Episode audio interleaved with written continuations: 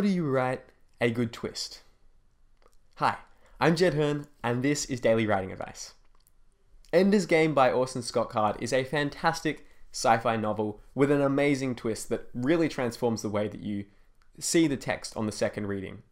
I'm going to be spoiling it in this episode of Daily Writing Advice, so if you haven't read Ender's Game by Orson Scott Card and you don't want me to spoil it for you, go away and read that and then come back to this episode. It is a fantastic novel. It was written in the 80s, I think, but it still holds up to this day and it is still superb. It is still a great sci fi novel.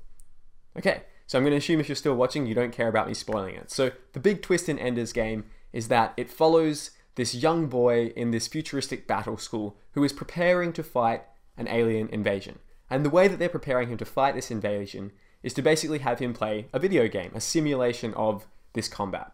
And the big twist is that at the end of the book, you realize it wasn't a simulation. He was actually fighting the aliens all along, even though he thought he was just playing what was basically a video game.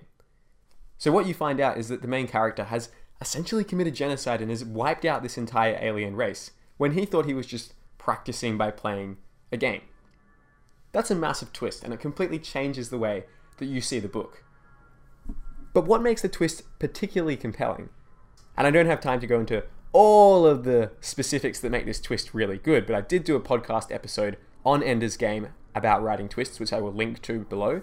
But one thing that makes this twist particularly good, and is an easy thing for you to do in your own stories, is to set up a big twist with a micro twist.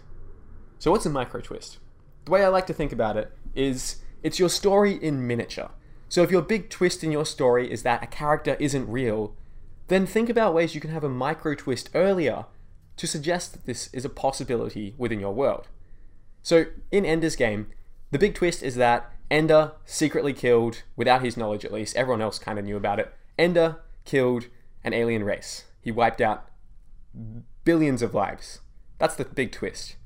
The way that Orson Scott Card sets that up, the way he establishes this possibility within his world, is through earlier in the novel when Ender gets into a fight with this other cadet.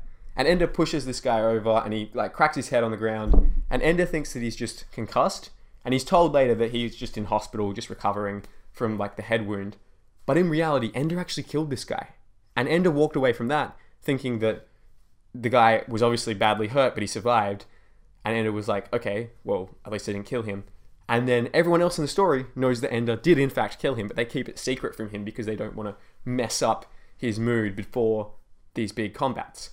So what we've done here is that Orson Scott Card has foreshadowed this idea that, hey, maybe the main character is actually doing things that have ramifications that he's not fully aware of. So then, when we get to that twist at the end, it just feels believable because we've been subconsciously programmed to expect that this is something that can happen in the world. So, in your own stories, think about this. If you have a big twist at the end and you're a little unsure of if it will be too surprising, think about how you can set it up earlier in the novel by not actually having the same event, but just having a similar thing that thematically demonstrates that this is the kind of story where these kind of twists will happen. And that's an episode. I've been Jed Herne, and this has been Daily Writing Advice. Thank you so much for being part of this episode. Now go and write extraordinary stories.